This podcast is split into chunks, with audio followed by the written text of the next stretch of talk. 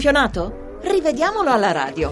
E ancora buon pomeriggio dagli studi RAI di Milano. Grazie come di consueto a Luca Gattuso e Lorenzo Baletti per la collaborazione in redazione. Grazie a Claudio Rancati per quanto sta facendo alla console. Partiamo dall'anticipo di oggi a mezzogiorno e mezza. Fiorentina e Atalanta 0-0 con i Viola che hanno conquistato appena 21 punti nelle ultime 19 giornate.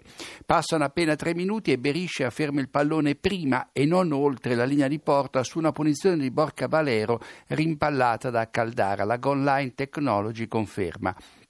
Al dodicesimo è in posizione nettamente regolare Babacar quando viene fermato in area dall'assistente del giovane e la Fiorentina ci rimette una buona occasione. Al trentottesimo ancora Babacar protagonista, l'attaccante appena fuori dall'area bergamasca protesta per un tocco di mano di Toloi che gli impedisce di portarsi avanti il pallone. D'Amato a due passi non vede, ma ci stava la punizione a favore della Fiorentina e il giallo a Toloi per il mani volontario che interrompe un'importante azione.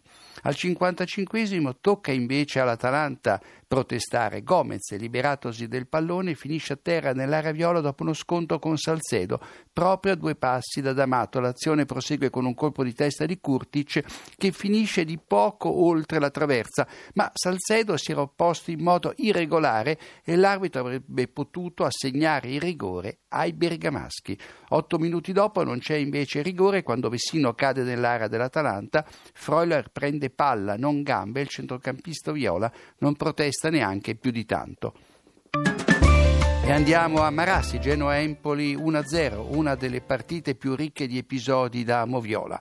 Nel primo tempo l'arbitro Pairetta annulla un gol per parte, prima al Genoa, poi all'Empoli, ma la rete dei Liguri è buona perché Rigoni, servito da Lazovic, è in linea con l'ultimo difensore avversario, probabilmente Vaseli, rimasto attardato dalla parte opposta.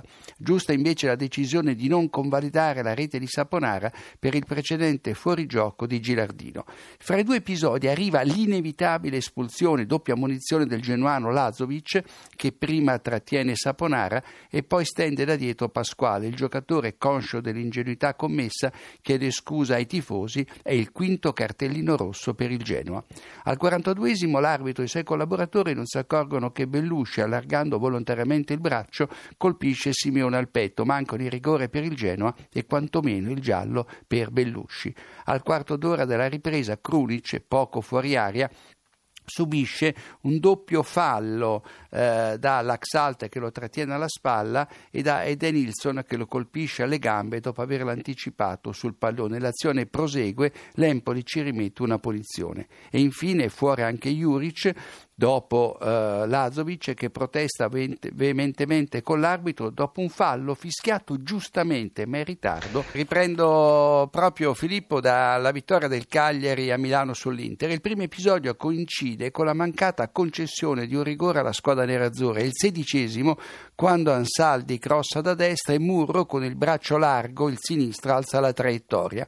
Il rigore per l'Inter si concretizza al ventiquattresimo ma Icardi calcia abbondantemente al lato e il pubblico si divide fra fischi e applausi all'argentino contestato dalla curva nord per un capitolo della sua autobiografia. È stato l'addizionale Rizzola a concedere il rigore individuando la manata di Bruno Alves sul viso di Carti che poi ha reagito con una spinta. Al 54esimo Pisacane va in gol, siamo ancora sullo 0-0, ribattendo in rete un tiro di Melchiorre respinto da Andanovic, ma è in netto fuorigioco e l'arbitro annulla.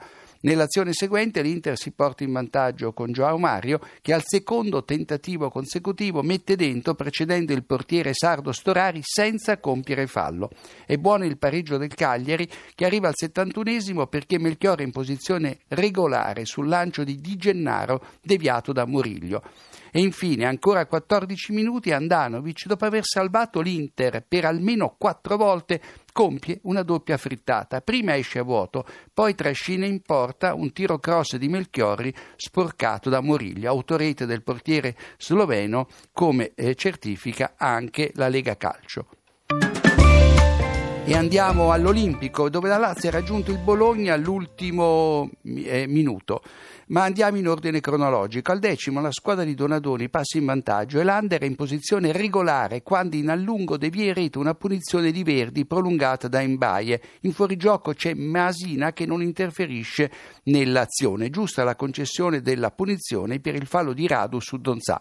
In due occasioni l'assistente Marzaloni ferma la Lazio per fuorigioco. Giusto quello sbandierato immobile, sbagliato quello fischiato a Lulice, scattato in posizione regolare. Lulice che poi calcia al lato. Al settantesimo, come il nostro inviato Barchiesi ha già ampiamente anticipato, la Goal Line Technology certifica che Da Costa blocca sulla linea una deviazione di Pulgar, suo compagno di squadra. Il pallone, per uno spicchio e solo per uno spicchio, non ha superato del tutto la linea di porta. Infine, l'episodio più importante. A 15 secondi dallo scadere del sesto minuto di recupero, Immobile firma su rigore il pari della Lazio. Oiconome e Masina cincischiano su un pallone, la tocchi tu, la prendo io. Arriva Wallace e finisce a terra.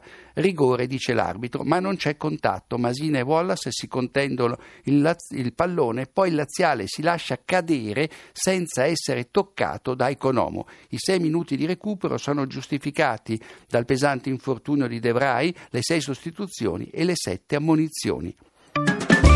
Ed eccoci all'ultima partita in programma, quella vinta dal Sassuolo sul Crotone per 2 a 1 e come vedremo anche qui la VAR, la Moviola in campo avrebbe fatto giustizia. Buonissimo il gol con cui la squadra calabrese passa in vantaggio al secondo minuto. Rosi scatta in posizione regolare sulla fascia destra e poi regala un assist a Falcinelli fattosi trovare dietro la linea del pallone. Poco più avanti Falcinelli si trova da solo in fuga nella metà campo emiliana, ma è in fuorigioco e si alza immediatamente la bandierina dell'assistente di Iorio. Nei minuti finali del primo tempo il Sassuolo reclama per due volte il rigore. Nella prima circostanza l'arbitro Massa sbaglia di brutto eh, perché Ferrari trattiene vistosamente Pellegrini in piena Come si fa a non vederlo? L'interrogativo riguarda soprattutto l'addizionale eh, russo. Nella seconda circostanza il fischietto valuta correttamente l'intervento di Clayton che con il braccio vicino al corpo intercetta il tiro di Acerbi. Di poco conto, infine, al quarto d'ora della ripresa, un contatto peluso Tonev nell'area calabrese.